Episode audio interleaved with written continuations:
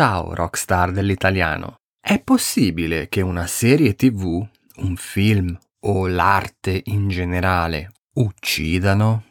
Non sto parlando degli omicidi che succedono all'interno delle serie tv, quando per esempio muore un personaggio. No, sto parlando della vita reale. Una serie tv è in grado di ammazzare una persona? Scopriamolo insieme in questo episodio. Dopo una breve pausa, rieccomi qui con il podcast. Ti sono mancato? Spero di sì. Ti stai chiedendo che fine avevo fatto? Beh, nulla di straordinario. Mi ero finalmente concesso qualche settimana di vacanza. Ci voleva proprio per ricaricare le pile e per tornare a registrare nuovi episodi del podcast con nuovo entusiasmo. Allora, dove eravamo rimasti? Ah sì, l'arte che uccide. Ok, non uccide direttamente, ma esiste un fenomeno in sociologia chiamato effetto Werther. Si tratta di un'espressione coniata dal sociologo David Phillips nel 1974, secondo la quale la notizia di un suicidio pubblicata da un mezzo di comunicazione di massa, come la tv ma anche i giornali, è in grado di provocare una catena di suicidi nella società. Ebbene sì, a quanto pare, un suicidio reso pubblico e popolare può animare la gente a suicidarsi a sua volta. Incredibile, no? Ma perché si chiama effetto Werther? Il nome si riferisce al romanzo I dolori del giovane Werther di Johann Wolfgang von Goethe, pubblicato nel lontano 1774. Il protagonista del romanzo finisce per suicidarsi per amore. Il romanzo fu un grandissimo successo, ma poco dopo la sua pubblicazione, circa 40 giovani si tolsero la vita in modo simile a quello che aveva usato il protagonista. Questo macabro fenomeno portò a bandire e proibire il romanzo in paesi come la Danimarca e l'Italia. Anche l'era contemporanea è piena di esempi di questo tipo. Un fatto molto recente e discusso in modo controverso è la serie tv trasmessa da Netflix 13, titolo originale 13 Reasons Why, che ho visto anche io quando è uscita. Nella serie, la protagonista, un adolescente, si toglie la vita. In 13 episodi, su 13 lati di un'audiocassetta, spiega esattamente cosa l'ha portata a quel gesto estremo. Subito dopo l'uscita, psicologi di tutto il mondo iniziano a esprimere le loro preoccupazioni a riguardo. Infatti, temono che possa indurre molti a imitare l'accaduto. Ma i produttori non ci stanno. Vedono la serie come un importante punto di partenza per discutere di un tema sempre molto tabuizzato nella società, come il suicidio. L'attrice Kate Walsh, che nella serie recita la mamma dell'adolescente, addirittura va oltre e chiede di rendere la serie un argomento obbligatorio nelle scuole. Ma alla fine, chi aveva ragione? Nell'aprile del 2017, quindi il mese dopo l'uscita della serie, uno studio conferma purtroppo i timori degli psicologi. Il tasso di suicidi negli Stati Uniti cresce del 29%, il dato più alto degli ultimi 5 anni, soprattutto nella fascia d'età tra i 10 e i 17 anni. Ma è veramente colpa della serie TV? Esistono esperti che non sposano totalmente il principio dell'effetto Werther, ma che comunque ammettono che ci sono effetti relativi a ciò. Pensano che le persone con tendenza al suicidio possano copiare i personaggi famosi o i personaggi impersonati in un film o in una serie tv. In ogni caso questi esperti non osano dare la colpa alla serie tv o alla celebrità per la morte di altre persone. Infatti gli studi non provano una causalità, ma soltanto una correlazione tra i dati raccolti. Ma cosa porta la gente a imitare un suicidio? La rappresentazione del personaggio e la reazione dei superstiti al lutto è quasi più discutibile e pericolosa in termini di messaggio rispetto al suicidio stesso.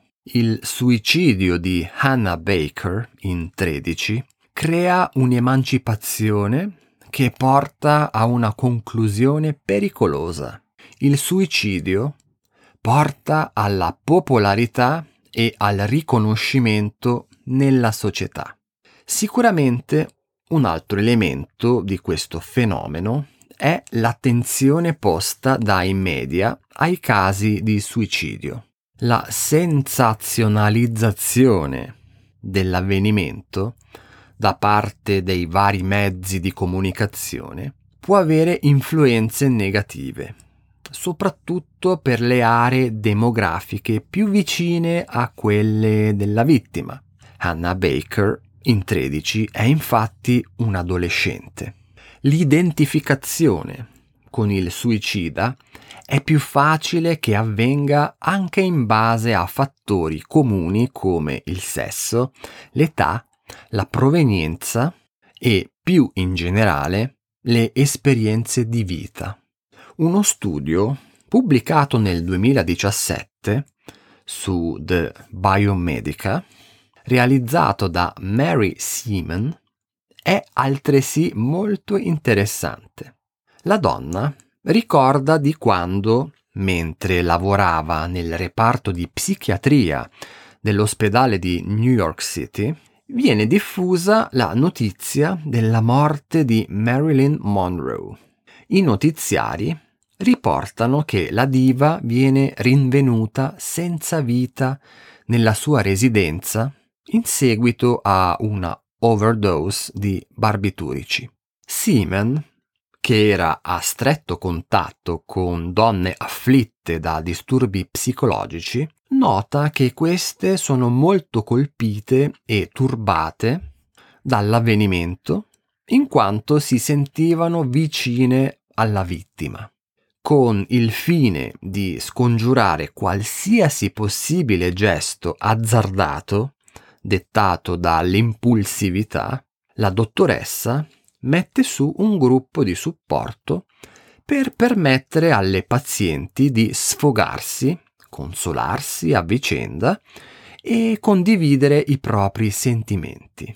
Nonostante le buone intenzioni, ottiene l'effetto contrario tre partecipanti delle riunioni tentano di togliersi la vita nelle settimane successive. La creazione del gruppo ha in qualche modo romanticizzato l'idea del suicidio agli occhi delle donne in cura, spingendole all'imitazione dell'atto. Nonostante le tre pazienti salvate in tempo, lo stesso non si può dire delle 303 persone che si sono suicidate nei due mesi seguenti al decesso della Monroe, soltanto negli Stati Uniti. Ma allora sarebbe meglio proibire di parlare dei suicidi tramite mezzi di comunicazione di massa? Esperti dicono che dipende dal modo in cui si fa. Uno dei consigli da tenere in considerazione è cercare di non scendere nei dettagli o comunque di omettere elementi che possono risvegliare un sentimento di compassione.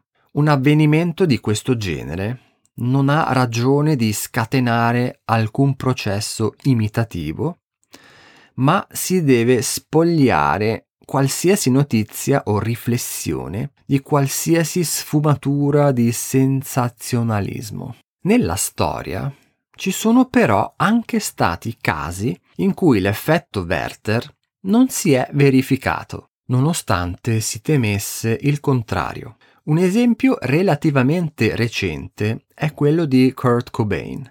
Nel 1994 il cantante e chitarrista dei Nirvana decide di togliersi la vita con un colpo di fucile. Secondo gli esperti, si è evitata l'emulazione di massa perché la stampa e le televisioni locali non hanno esaltato il gesto, ma hanno mostrato il dolore dei familiari e si sono concentrati su campagne di prevenzione del suicidio e di problemi di salute mentale. In ogni caso, a mio parere, un'opera fittizia come un film, una serie tv o un romanzo non dovrebbe e non può essere mai accusata di aver favorito un suicidio. Lo stesso vale per le notizie. Questo ovviamente non esonera le persone dal comunicarlo in modo corretto e responsabile ma secondo me bisogna comunque parlarne e non renderlo un tabù. E tu cosa ne pensi di questo argomento tanto delicato quanto importante? Prima di salutarti ti ricordo che supportando il podcast con un caffè al mese, 3 euro, hai accesso alle trascrizioni complete in PDF a partire dall'episodio 97 e a tutte quelle future. Così sostieni a lungo termine il podcast e hai a disposizione i testi per imparare in modo più profondo la tua lingua preferita, l'italiano. Ah, e nelle trascrizioni più recenti sono incluse anche le spiegazioni di alcune delle parole usate negli episodi. Trovi il link, come sempre, nella descrizione dell'episodio o sul mio sito italiancoach.net. Ok, per oggi è veramente tutto. Grazie mille per l'ascolto e il supporto. Ci sentiamo presto con un nuovo episodio. Ciao ciao!